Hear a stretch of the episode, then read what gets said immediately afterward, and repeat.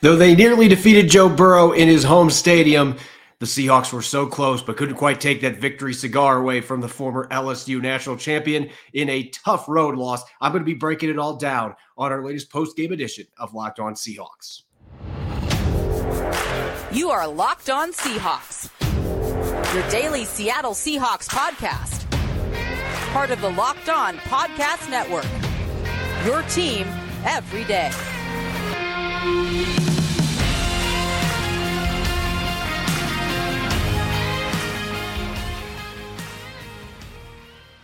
Greetings, 12. This is Corbin Smith, the host of the Locked On Seahawks podcast, your daily Seahawks podcast, part of the Locked On Podcast Network, your team every day. A special thanks to each and every one of the 12s out there. As always, whether you're listening in Salem, Oregon, or Mexico City, thanks for making Locked On Seahawks your first listen five days a week. We greatly appreciated the Seahawks nearly getting their first victory in Cincinnati in 30 years, but unfortunately, the streak has been prolonged. A 17 to 13 defeat to the Bengals. The Seahawks had numerous opportunities to win this game, and unfortunately, in a back and forth battle, they couldn't make quite enough plays to get it done down the stretch. I'm going to be diving into what went wrong, and there's some positives coming out of this game as well, particularly on the defensive side of the football. We'll be looking at both sides of the ball, seeing what happened to the Seahawks today in their defeat. And of course, our game balls and our weekly three up, three down. All of that going to be coming up today on our post game episode.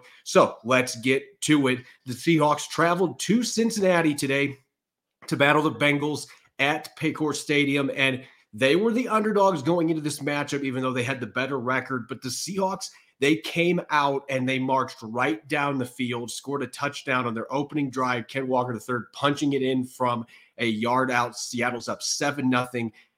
Everything looked to be going to Seahawks direction early, and then the defense gave up back-to-back touchdown drives, and suddenly the Bengals are up 14 to seven. From that point, it was a very back and forth seesaw battle with very few points. And you can say the Seahawks defense played outstanding. They certainly did, but what this game really boiled down to the inability for the Seahawks to finish. They had five opportunities in the red zone, four of those coming in the second half.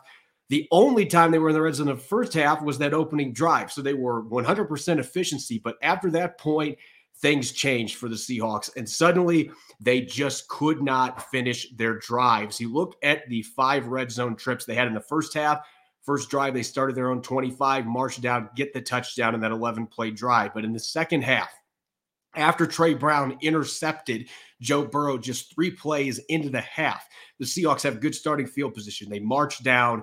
Geno Smith ends up getting intercepted trying to force the ball to Jackson Smith-Njigba with multiple defenders all over him. It was a bad decision to throw that football, given the coverage all over him. He was not open.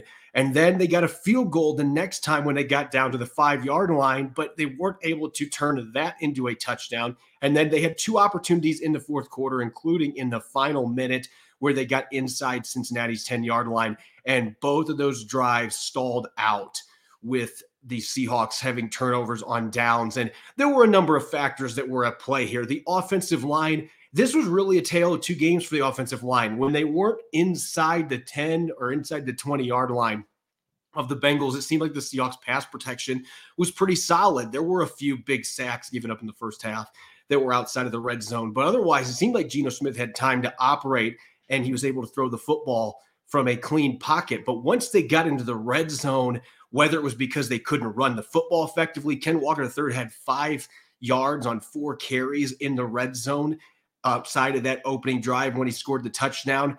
They were not able to get anything going running the football. And Geno Smith today, you look at the numbers in the red zone 30% completion rate. He was three for 10 inside the red zone today. With that interception that he threw early in the third quarter, also took two sacks. One of them, Charles Cross is going to get charged with that. But as they mentioned on the telecast today, Cross actually blocked that fairly well, working against Trey Hendrickson, and Geno Smith had to spin towards Hendrickson because he had pressure coming from the other side where Jake Curhan got beat. And so we saw this happen multiple times in that second half where they're in the red zone, where Geno Smith did not have much time to operate. And you got to give the opponent credit too. I thought the Cincinnati Bengals today did a fantastic job. This is a team that given up a lot of explosive plays, particularly in the run game. They didn't do that today. And I thought they played really sound coverage. There were a number of times where Geno Smith just didn't have anybody open. And so he had to eat the football or he had to try to run around, took some sacks as a result. There were a few times that the pressure got to him so quick that he didn't even have time to go to a second progression. So I thought the Bengals played a really sound game on defense. At the same time, your quarterback's got to be better than three for 10 in the red zone, as Geno Smith was today. And he didn't throw any touchdowns. He's now got five touchdown passes for the season compared to three interceptions, with two of them today. The other one I don't believe was his fault. He certainly could say there was a miscommunication aspect there that was on him, but it looked like he expected DK Metcalf to continue running inside, and Metcalf stopped his route, made it an easy interception for Cam Taylor Britt, the young star corner for the Bengals. So it was a rough outing for Geno Smith in that perspective. When they weren't in the red zone, he was pretty darn good today. Over 330 passing yards, still completed 65% of his passes.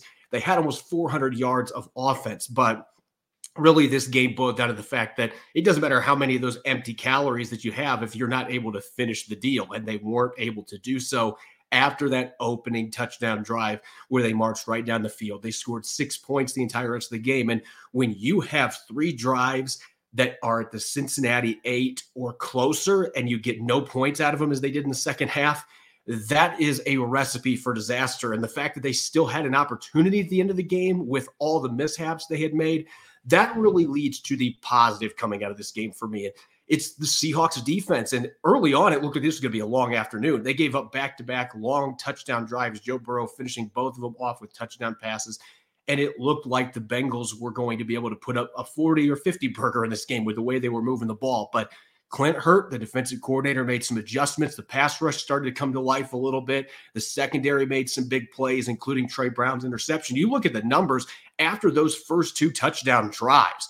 They gave up 87 net yards, not even 100 yards on offense in the final nine drives. And obviously, that included the kneel down at the end, but the eight drives that were not the end of the game.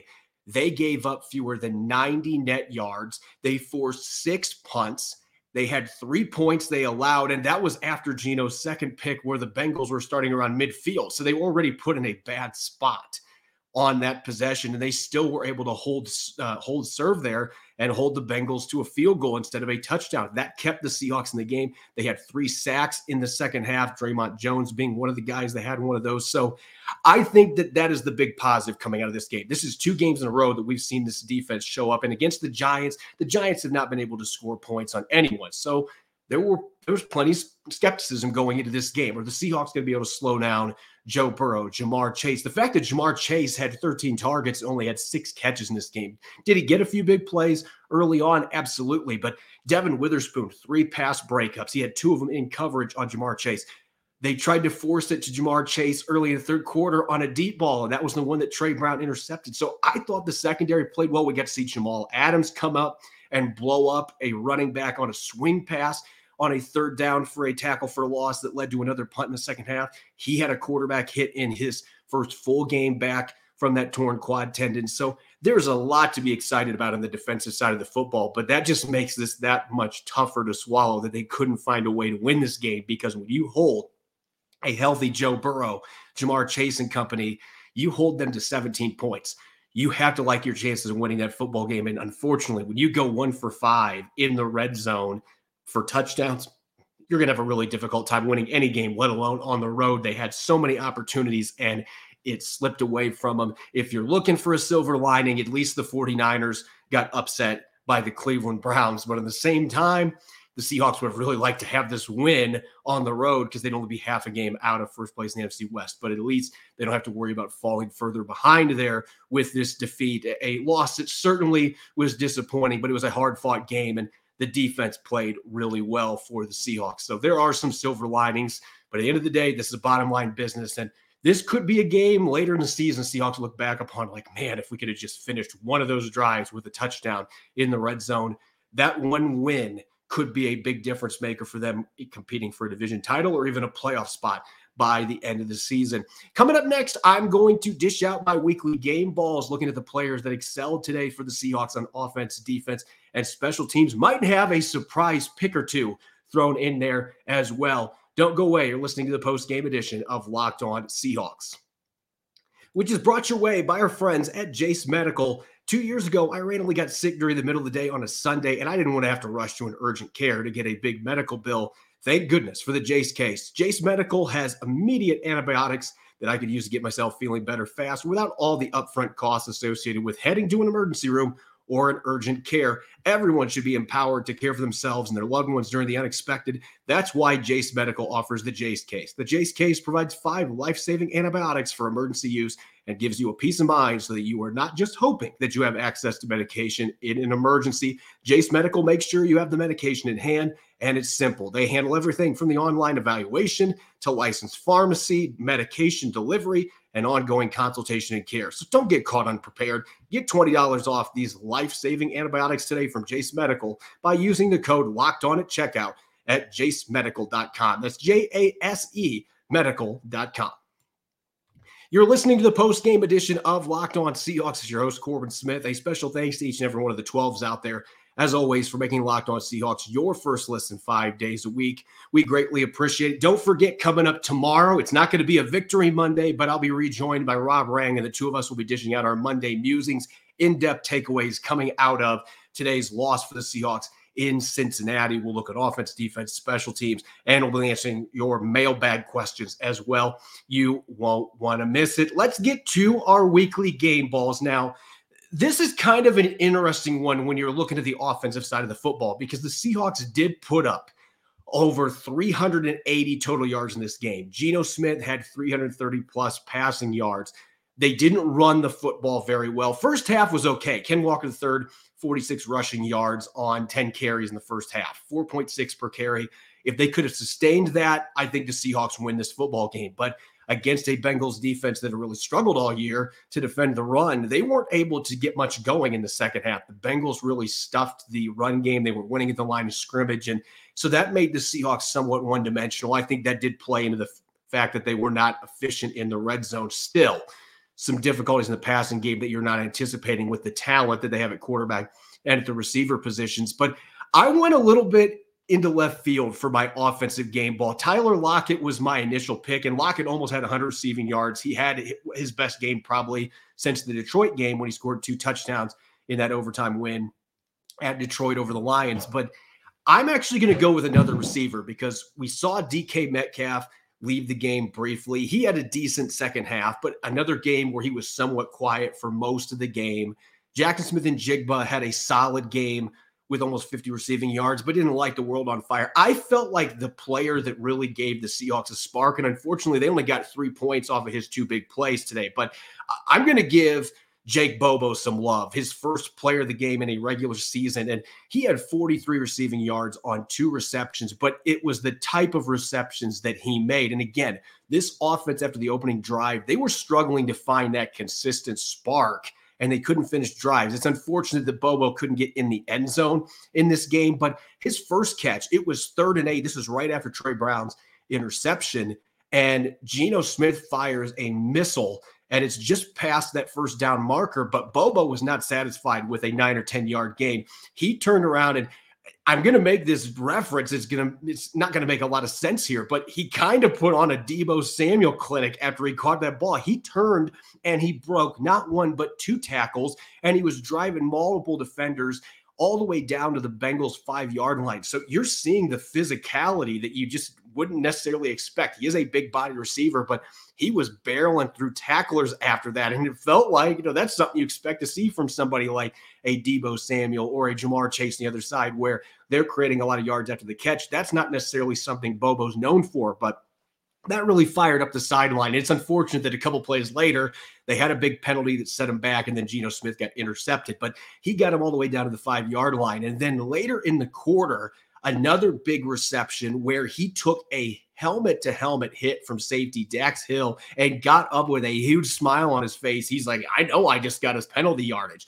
And that got him back inside the 10 yard line again. At least this time they were able to turn it into three points with a Jason Myers field goal. So it stinks that they couldn't get a touchdown off of either one of those. But this was a game where there wasn't really a player that jumped out to me where I felt like this guy had a phenomenal game on offense. Lockett, you could maybe make that argument for, but it's still it felt like a quiet 90 plus yards receiving for him until he had that 36 yard at the end of the game, and it didn't matter. They didn't score points off of it.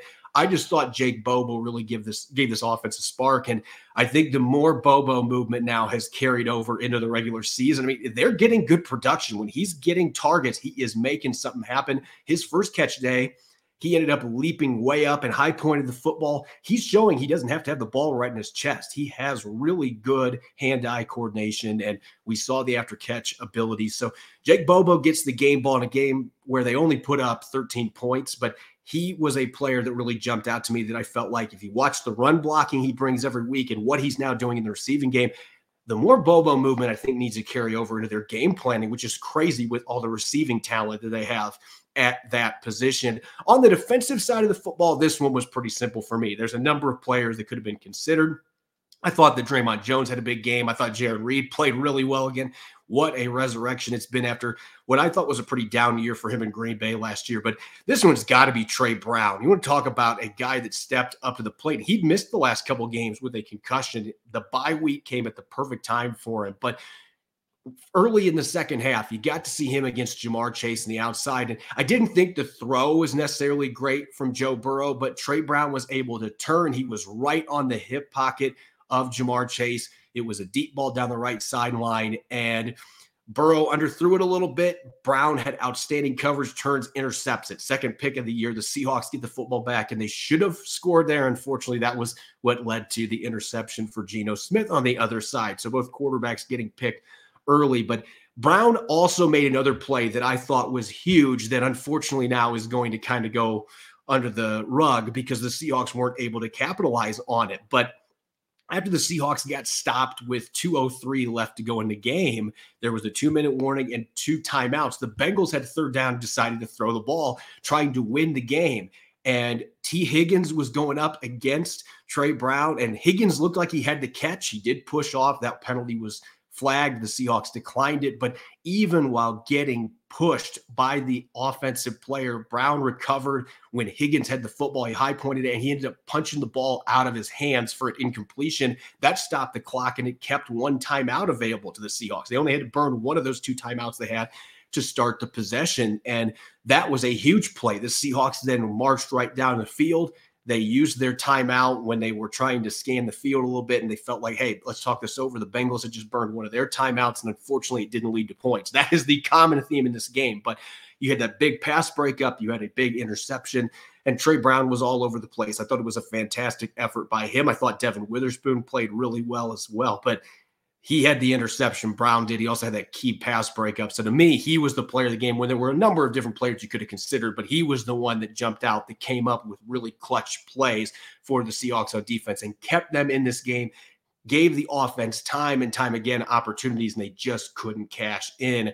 And on special teams, this is now the third time in five weeks that I've picked this player, but he continues to impress me. I, I think we got to give some love again to DeeJay Dallas, who – I will say this: he almost lost this last punt return he had. There was a couple Bengals players shooting down the field. He probably should have fair caught that, but he has become more bold. He's become more aggressive returning punts, and it is paying off for him. On the previous punt return, he sliced through the coverage team for a 23 yard return that set the Seahawks up with really good field position. I just love the decisiveness and the physicality that we're seeing from DeeJay Dallas on punt returns. This is not a guy that is going to blow by guys with 4 3 speed. He doesn't have that kind of athleticism, but he's a bruiser. He's thick, he's powerful, and he just has that mentality to be a punt returner. I feel like he's really coming to his own this year. And going into this game, he had one of the highest punt return averages in the entire NFL. And that only went up this week with that 23 yard return. And again, the Seahawks, they had so many big plays on defense and special teams today, and they weren't able to do anything with that on offense. And that's what makes it so disappointing. But Dallas also added a tackle. So you can see the all around value, one of their best special teams players. But I think he's been one of the biggest, the most improved players in this team in terms of what he has done in the past to what he's doing now, returning punts and kickoffs. And it's been exciting to watch him be more bold back there. I think you've got to have a little bit of that aggressiveness and that I don't want to say riverboat gambler, but you've got to be willing to take chances as a punt returner if you want to be really good. You want to be smart about it, but I like the fact that he's not fair catching everything when there's like 10 yards separating him between a defender like he did earlier in his career. And we're seeing the results now. He is a solid returner. Maybe doesn't have the home run hitting speed to return one for a touchdown, but he can give you 20 plus yard returns. We've seen it several times this year, and he did it again today for the Seahawks. So continues to be one of their best special teams players. Coming up next, I'm going to look at my three up, three down weekly stock watch, which players are hot, which ones are not coming out of today's loss to the Bengals. Don't go away. You're listening to the post game edition of Locked On Seahawks which is brought your way by Prize Picks. Prize Picks is the largest independently owned daily fantasy sports platform in North America. It's the easiest, the most exciting way to play daily fantasy sports. It's just you against the numbers. Instead of battling thousands of other players, including pros and sharks, you pick more than or less than on two to six player stat projections and watch the winnings roll in. Prize Picks is really simple to play. I can make my picks and submit my entry in less than 60 seconds. This week on Prize Picks, I selected Tyreek Hill to surpass 100 yards against the Panthers. I actually haven't had a chance to see whether I ended up winning that one or not, but Prize Picks is an absolute blast each week, and it's an easy way to enjoy daily fantasy without any hassle and land quick winnings. Go to prizepicks.com slash locked NFL and use the code locked NFL for a first deposit match up to $100. That's prizepicks.com slash NFL and use the code locked in NFL for a first deposit match up to $100. Prize Picks, daily fantasy sports made easy. You're listening to the post game edition of Locked On Seahawks. I'm your host, Corbin Smith. A special thanks to each and every one of the 12s out there, as always, for making Locked On Seahawks your first listen five days a week.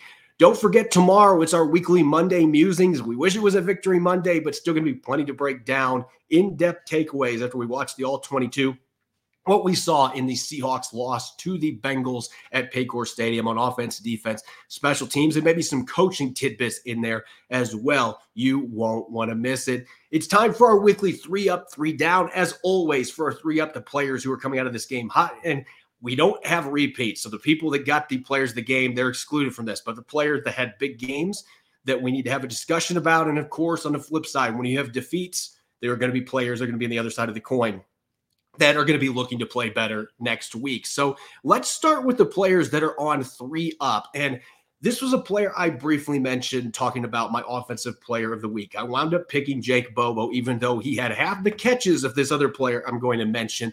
He had almost as many yards with those receptions and the missed tackles, things of that nature. He also wasn't targeted on an interception, which isn't Jackson Smith-Njigba's fault, really. Geno Smith shouldn't have thrown that football. The Bengals did a great job of defending that route. They had two defenders in the area. That was never there. That's on the quarterback. But I want to give Jackson Smith-Njigba a shout out because this is a day where not a lot of players in offense really stood out, but you actually got to see a few times where the Seahawks got Jackson Smith-Njigba open on some intermediate level crossing routes. And he burned the Bengals a couple times, had a 17 yard catch in this game, had another one that he picked up first down. So those are the kind of things that we expected to see from Jackson Smith-Njigba going into the season. And a lot of the targets he had going into today had been around the line of scrimmage, which I don't think necessarily fits his skill set. He's not the twitchiest player, not a guy that's going to be able to take a bubble screen frequently and create big yardage after. He can do it occasionally, but his bread and butter is that intermediate game as a pristine route runner. And today we got to see some of that. And I thought there was some chemistry built. That play with Geno Smith, that again, that's not on the receiver. Now, maybe he tipped off the route there a little bit early. I did think the timing looked a little off in terms of the motion going into the route. Maybe if they went back and looked at film, that's something that they can notice there. Maybe the timing was right, but it just didn't look right from the outset there. I'm not going to put that on the receiver, though. The defense did a great job covering that. I thought otherwise, we got to see Jackson Smith and Jig make some nice catches over the middle. He created some yards after the catch. I saw him break through an arm tackle as well. So give a little love to JSN. It's been a rough start to his career, but this may be that positive step forward that he needed. And maybe that breakout game coming up, a really solid performance today that I think could be a good stepping stone for him. The other two players for me on the three up end of the spectrum, I can't include anybody else on offense because even though they put up 380 plus yards, you had two turnovers. You had more turnovers than you did actual touchdowns. And the offense just wasn't able to finish drives. There were a lot of players that I felt like made some mistakes in this one. But on defense, Dre'Mont Jones, Seahawks fans have been waiting for him to have a big game. And I don't know that I necessarily say this was a big game from a pass rushing perspective. He did get his second sack of the season, only one quarterback hit, but he had two really nice run stops in this game at the line of scrimmage. Seattle gave up 3.1 yards per carry. Again, the third time in five games, this run defense continues to impress. It's just been a remarkable turnaround. And Dre'Mont Jones has been a part of that, even if the numbers aren't necessarily showing up. I thought today that he was clearly popping off of the screen as a player that was making a major impact. The Bengals were having trouble with him in the passing game and in the run game. So a really solid performance for him. Only three tackles, but he just he was so much more disruptive than even the stat line shows. There were a number of plays made by teammates that were created in part because of the immediate penetration that Dre'Mont Jones presented. And he's more physical and powerful at the point of attack than given credit for, too. And he's been a big part of the reason that run defense has been so much better. So give some credit to Dre'Mont Jones, a player that I feel like fans have maybe been a little bit harsh with here early, who has made some nice pass rushes. You're going to start seeing those translate to more production for sacks and quarterback hits here in upcoming games. He looked healthier today after the bye week as well.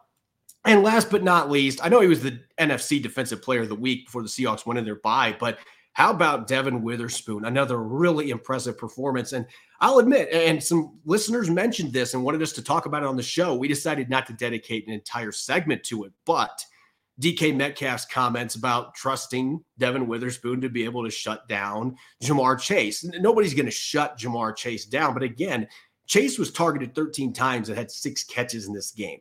This was not one of his better performances. And one of the reasons that happened is because there were a few times Joe Burrow tried to get it to his star receiver with Devon Witherspoon on him in coverage, and Witherspoon got his hands on the football. Two of his three pass breakups were covering Ja'Marr Chase. Now, one of those three pass breakups he had was off of his back. So maybe they should come up with a new statistic for that. He was turned around and he just hit off his backside. But he still had three pass breakups in this game. He had a really nice tackle in the run game for a two yard gain. He continues to be a, an asset in that regard, playing either on the boundary or in the slot. So this kid answered the call. I, thought going into this game, how's he going to how's he going to respond from that NFC Defensive Player of the Week? How's he going to react? Uh, react to what DK Metcalf said and the fact Ja'Marr Chase is coming in extra motivated for this game. And I thought he stepped up to the challenge, and you can just tell he's having a blast out there on the field. His play has coincided with the Seahawks defense as a whole playing at a much higher level. So kudos to Devon Witherspoon. He is living up to the hype as a number five pick. He continues to make big plays. And it feels like at this point that he's going to have 20 pass breakups this year. He is constantly getting his hands on the football. He's physical, making tackles. You can blitz him. We didn't see much of that today, but he is capable of doing a little bit of everything. And he continues to showcase that on the field for the Seahawks. Now, other end of the spectrum, who's not hot of this game? And when you lose, there's always going to be a few players that are going to be candidates for this. And there were certainly some players that had rough days. I want to start off with a player that I'm not going to pin all of his struggles on him directly, but you got to have better efficiency from Geno Smith than what you got today. The interception to Jackson Smith-Njigba, I pointed out a couple times already on the show that that play, that route never was open from the outset. So it just felt like Geno Smith was just force feeding JSN there. And again, that's not on the receiver, but you have two guys in coverage that was not open from the outset. Geno should not have thrown that ball. He said that after the game. and It's 100% true. That was a throw that he has to be thinking, I wish I had back because that was never there.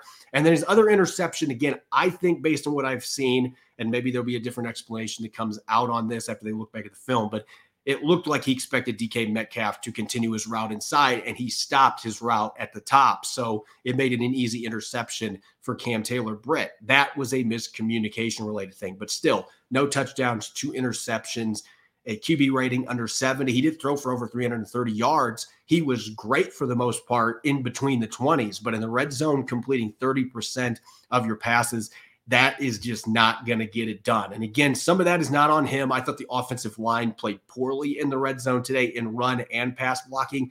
They went from being pretty serviceable to good inside the between the 20s. When they got in the red zone, suddenly the Bengals were able to pin their ears back. Trey Hendricks and Sam Hubbard, in particular, getting after Geno Smith. BJ Hill had a big game as well offensive line struggled. So some of that was a lack of protection, but you need better from your quarterback in Geno Smith. And as far as the other two players that are on my list here, I'm going to stick with all offense because I felt like the defense today played outstanding. When you give up 87 net yards on the last eight possessions that you had against an offense with the firepower the Bengals have, especially a healthy Joe Burrow, that is a fantastic performance. You hold them to 17 points, you should win that football game. And the Seahawks unfortunately couldn't get it done. But I thought the offensive line, as I just mentioned, and these are based off watching the TV footage. When I rewatch the All 22 tomorrow, I may change my thoughts on a few of these. But at this point, I've got Jake Curhan giving up a pair of sacks, and he had a really rough game. Sam Hubbard had a bunch of pressures, a bunch of quarterback hits in this game. He was giving Jake Curhan all kinds of fits. One of Trey Hendrickson's sacks late in the game, as I mentioned, Geno Smith ended up spinning to his right, and Hendrickson ended up being the one that got the sack when Charles Cross had a pretty good block there but it was because of the pressure coming from Sam Hubbard on the other side. I thought Jake Curhan struggled, and BJ Hill late in the game was dominating Anthony Bradford, the rookie. I have been heaping praise on him the last few games. I thought today was a clear rookie bump in the road. He struggled in this football game. The run blocking was not there either, especially in the red zone. They tried to run behind the right side. They weren't getting those blocks from Bradford and Curhan that I thought they were going to get in this game. I liked that matchup for Seattle kudos to Cincinnati. They stepped up, they put their hard hats on, and they played really sound run defense. But the blocking was not there. Pass protection was a struggle with Curhan and Bradford combining to give up three of the four sacks that were on Geno Smith today. So they have to be hoping they can get Abe Lucas back. And I think Jake Curhan has done an admirable job. There's been a few games he's played pretty well. This was a rough matchup, though. Sam Hubbard got the best of him all afternoon long. Anthony Bradford, he's a rookie. There's going to be some learning curves there, and he's played well at times, but this was not his finest performance, probably the roughest game he has had in the NFL. And when your entire right line is struggling like that, it, it does put a little bit of a ceiling on what your offense is capable of doing. It limits your playbook some. And I think you noticed that in the way that Shane Waldron called plays in the red zone today. Again, there's a number of guys that are going to have their hands in the cookie jar as far as taking blame for going one for five in the red zone. Geno, certainly the offensive line, uh, the receivers were not getting open consistently in this football game. I think some of the concepts they ran, they were having a hard time getting guys open as well. The Bengals seemed very prepared, very prepared for what the Seahawks were going to be doing. So this is something where multiple people were to blame for this struggle. They've got to get it figured out, though. This is a team that was trending in the right direction in the red zone the last couple of games. They took a big step back in this contest. And I think a lot of it did have to do with that offensive line. And certainly Geno Smith was hindered by that and made some decisions I don't think he normally would. So this is something getting a little healthier on that offensive line with Abe Lucas coming back in the near future. I think that is a game changer for the Seahawks. They need to get both their tackles out there and hopefully they can keep them healthy. And Bradford, if he's going to keep playing, he's going to learn from the experience he had today. But unfortunately, BJ Hill's a very underrated player at the defensive tackle position. And I felt like that was a pretty one sided matchup, particularly in the fourth quarter. In those red zone situations, BJ Hill was as disruptive as any player on Cincinnati's front line. And that whole group was wreaking havoc getting after Geno Smith. As always, you can follow me on Twitter at Corbin Smith NFL. Make sure to subscribe and follow Locked On Seahawks on YouTube and wherever you get your podcast to make sure you don't miss a single episode. Coming up tomorrow, I'll be rejoined by my co-host in crime, Rob Rang, and we'll continue diving into this loss in Cincinnati. What went right, what went wrong for the Seahawks, more in depth takeaways after we watch the All 22. You won't want to miss it. Enjoy the rest of your Sunday, and thanks for listening in. Go Hawks.